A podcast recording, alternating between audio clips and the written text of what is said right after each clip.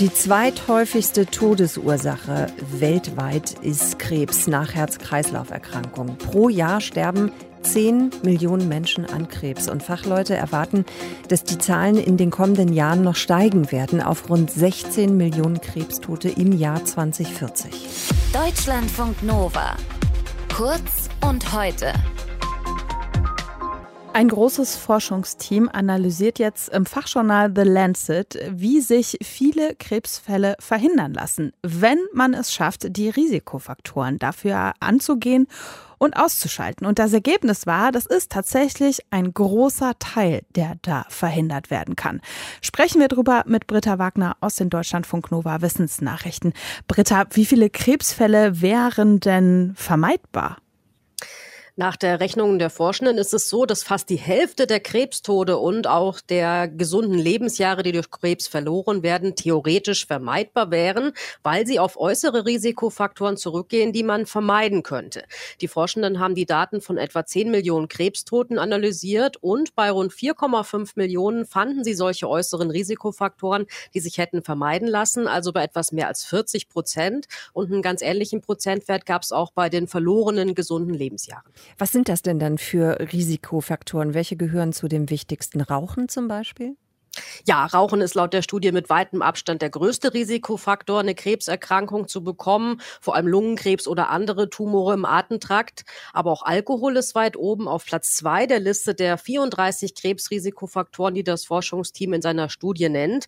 Dahinter kommt auf Platz drei dann Übergewicht mit all seinen Folgen für Körper und Stoffwechsel, aber auch andere Ernährungsprobleme und, und ungeschützter Sex zählen zu den zehn größten Krebsrisiken. Das waren jetzt alles in irgendeiner Form Risiken, die durch ein bestimmtes Verhalten entstehen, aber das Krebsrisiko steigt auch durch sowas wie Luftverschmutzung oder wenn jemand auf der Arbeit giftigen Stoffen ausgesetzt ist, zum Beispiel Asbest. Fühlt sich, finde ich, so ein bisschen zynisch an, das alles als vermeidbare Risikofaktoren zu werten. Ne? So ist auch ein bisschen fast Victim-Blaming-mäßig, finde ich. Also so nach dem Motto, ja, du hast ja das ja selber eingebrockt. Ja, also das ist nicht die Absicht der Forschenden. Die schreiben auch ganz klar in ihrer Studie, dass man auf keinen Fall Krebskranken die Schuld an ihrer Krankheit geben sollte.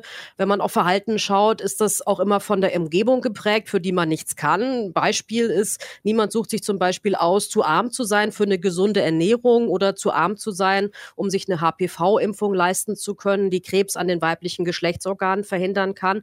Und natürlich sucht sich auch niemand aus, alkoholabhängig zu sein. Denn Alkoholismus ist ja immer noch eine Krankheit. Genau. Und was man auch nicht übersehen darf, ist, dass die Forschenden bei mehr als der Hälfte der untersuchten Krebstote eben keine vermeidbaren Risikofaktoren gefunden haben. Das heißt, wenn jemand Krebs bekommt, ist es sehr oft einfach Pech. Man hätte den Tumor nicht verhindern können, aber die Forschenden wollen mit ihrer Studie erreichen, dass es mehr Informationen dazu gibt, an welchen Schrauben man eben doch drehen kann, um einige Krebserkrankungen zu verhindern. Was ist denn da die wichtigste Botschaft? Also ganz oben ist Aufklärung über die Risiken vom Rauchen. Da sehen die Forschenden in den letzten Jahren auch schon Fortschritte. Rauchen war zwar 2019 noch immer wie 2010 das wichtigste vermeidbare Krebsrisiko, aber die Zahl der dadurch verlorenen Lebensjahre ist zurückgegangen. Das heißt, das hat sich ein bisschen gebessert.